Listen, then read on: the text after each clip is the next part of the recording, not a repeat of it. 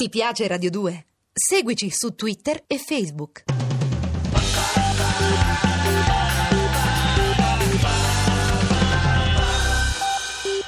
Per esempio, io sono sicuro che tu eh, se- sei diffidente verso gli animali a quattro zampe, tipo i cani.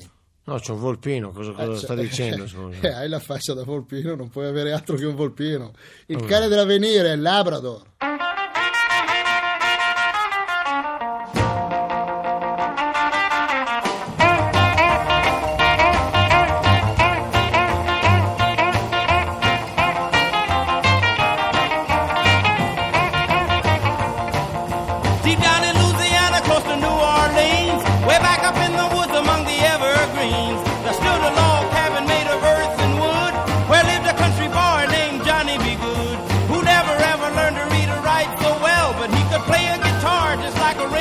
Bell. Go, go! Go, Johnny, go, go! Go, Johnny, go, go! Go, Johnny, go, go! Formidabili gli anni del rock and roll, sono stati un periodo in cui chiunque poteva prendere la chitarra e suonare, magari anche se non la chitarra, il basso oppure il sassofono. Non so se voi c'eravate, sicuramente c'era Enzo Iannacci. Enzo Iannacci è nato a Milano nel 1935, la sua famiglia è di origine pugliese.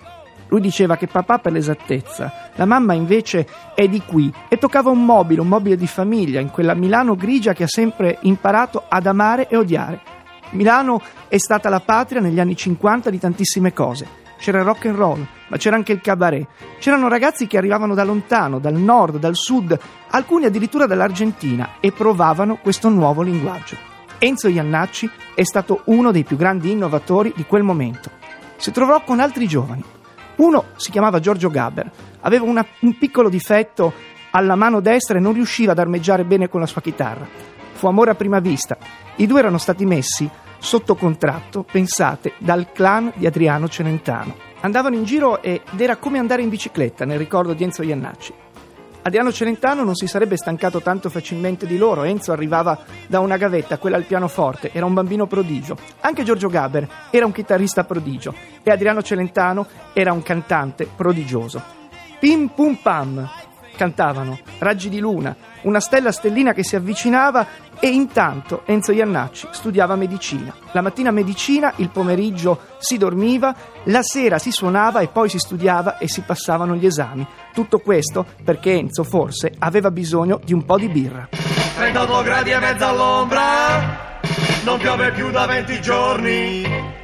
E non c'è un alito di vento, caldo, tanto caldo quanta sete, ya ya ya. Portaci da bere, uno shot di birra, presto portaci da bere. Uno shot di birra, fredda come senza più. Scuro chiara ma che sia una birra.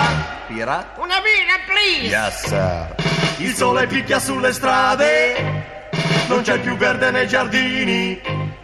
Ed il termometro è impazzito, caldo, tanto caldo quanta sete, ya ya ya. Portaci da bere, uno shot di birra, presto portaci da bere. Uno shot di birra, fredda con o senza schiù. Scuro chiara ma che sia una birra. Una birra? Una birra, please! Yes sir.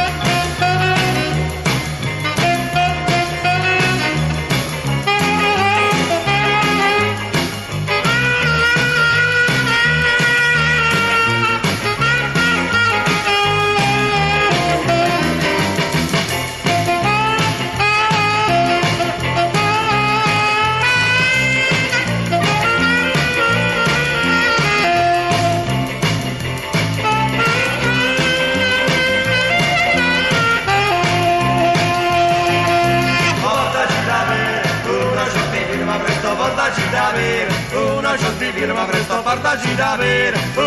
Di birra, presto portaci da bere. Uno shot di birra, ma che sia birra. Una birra? Una birra, please! Yes, sir. Il sole picchia sulle strade, non c'è più verde nei giardini. Ed il termometro è impazzito, caldo, tanto caldo quanta sete, ya ya ya. Portaci da bere, uno shot di birra, presto portaci da bere. Uno shot di birra, fredda con o senza schiuma. Scuro chiara ma che sia una birra. Una birra? Una birra, please! Yes, sir. Birra. Una birra, please. Yes, sir. Era tutto un altro vedere il rock and roll. Altro che droga, come ricorda Iannacci, noi bevevamo soprattutto gli aperitivi per restare svegli. C'era un sassofonista, lo avete sentito in questa canzone, il sassofonista si chiamava Luigi Tenco, è stato un grande amico, tanto di Giorgio Gaber quanto di Enzo Iannacci. I tre, che in realtà si facevano chiamare prima i due corsari e poi i due cavalieri, ben presto si stancarono, non tanto di loro quanto di un ambiente che Iannacci ricorda era disumano. Il molleggiato, Adriano Celentano, con il suo clan, era inavvicinabile. A lui piaceva la perizia, per esempio, di Iannacci, ma nello stesso tempo aveva paura di questo ragazzo che non riusciva a controllare i propri movimenti. In qualche caso, se lo ricorda bene Gaber, Iannacci sembrava preda di attacchi epilettici. In un ricordo di dieci anni fa, proprio Giorgio diceva Iannacci era uno che non solo non dormiva mai, ma anche quando dormiva si agitava. Insieme i due fecero un singolo per la Chris Bell nel 1958 e questo singolo non era solo la birra, quella che si beveva in circolazione nei vari club di Milano, ma era anche la possibilità di parlare magari al telefono con la propria innamorata.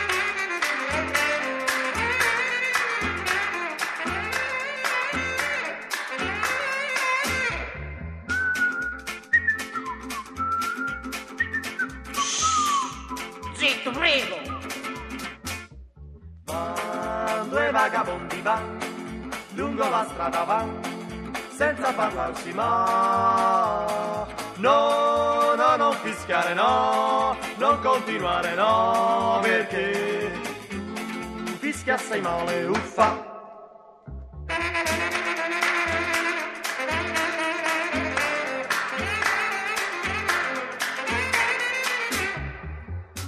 Lo liro lo riloro, liro lo liro lo. Zitto, prego. Van, due vagabondi van, lungo la strada van, senza parlarsi ma. No, no, non cantare no, non continuare no, perché tu canti assai male, uffa.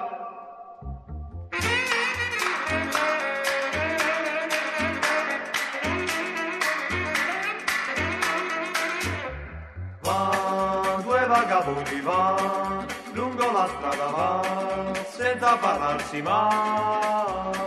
No, no, non fischiare no, no, non cantare no, perché, perché la nostra vita è triste, uffa. No, no, non fischiare no, no, non cantare no, perché, perché la nostra vita è triste. Zitto prego, i due corsari, Enzo Iannacci e Giorgio Gaber, insieme si incontravano in una Milano fumosa dove non c'era ancora il derby, non c'era ancora il cabaret, ma c'era moltissimo rock and roll. C'era un posto che si chiamava il San Girolamo, che poi sarebbe diventato il Teatro Piccolo di Milano, dove Enzo Iannacci conosce quello che sarà un suo maestro di vita, Dario Fo, uno che a tutti gli effetti, lo diceva qualche anno fa, è il suo padre artistico. Lo ha fatto crescere parecchio e ha fatto anche capire il modo in cui usare i versi, il modo in cui andare al di là della canzone ed entrare nel monologo. Di quel periodo sia Enzo Iannacci sia Giorgio Gaber ricordano soprattutto le energie. Era bellissimo lavorare insieme, ma purtroppo i nostri orari erano differenti. Giorgio Gaber era un nottambolo, andava a dormire alle 6 del mattino e si svegliava alle 6 di sera. Enzo Iannacci era uno studente, uno studente che doveva arrotondare il suo lunario e in qualche modo questo lo portò ad un certo momento a ritirarsi dalle scene del rock and roll. Qualcuno pianse, molte delle sue fan si sentirono col cuore spezzato. Se ne avvicinò una, una sola rimase, che poi divenne la colonna portante di Enzo. Si chiama Giuliano Refice, sarà la sua compagna per tutta la vita. Sarà quella che gli serviva le camomille e le tisane quando non riusciva ad andare avanti tra una scrittura, un cabaret e anche le urgenze della musica. Con la fine degli anni 50 Enzo Iannacci saluta il rock and roll e si avvicina sempre di più a una Milano che non è da bere, forse da trangugiare, che lui saprà raccontare così bene, emigrato pugliese com'era, in una lingua, il milanese, che gli appartiene, ma come direbbe lui, fino a un certo punto. E di tutto questo parleremo domani, ringraziando molto Fulgenzio Belli alla parte tecnica e il nostro Andrea Cracciagrano alla regia. A domani.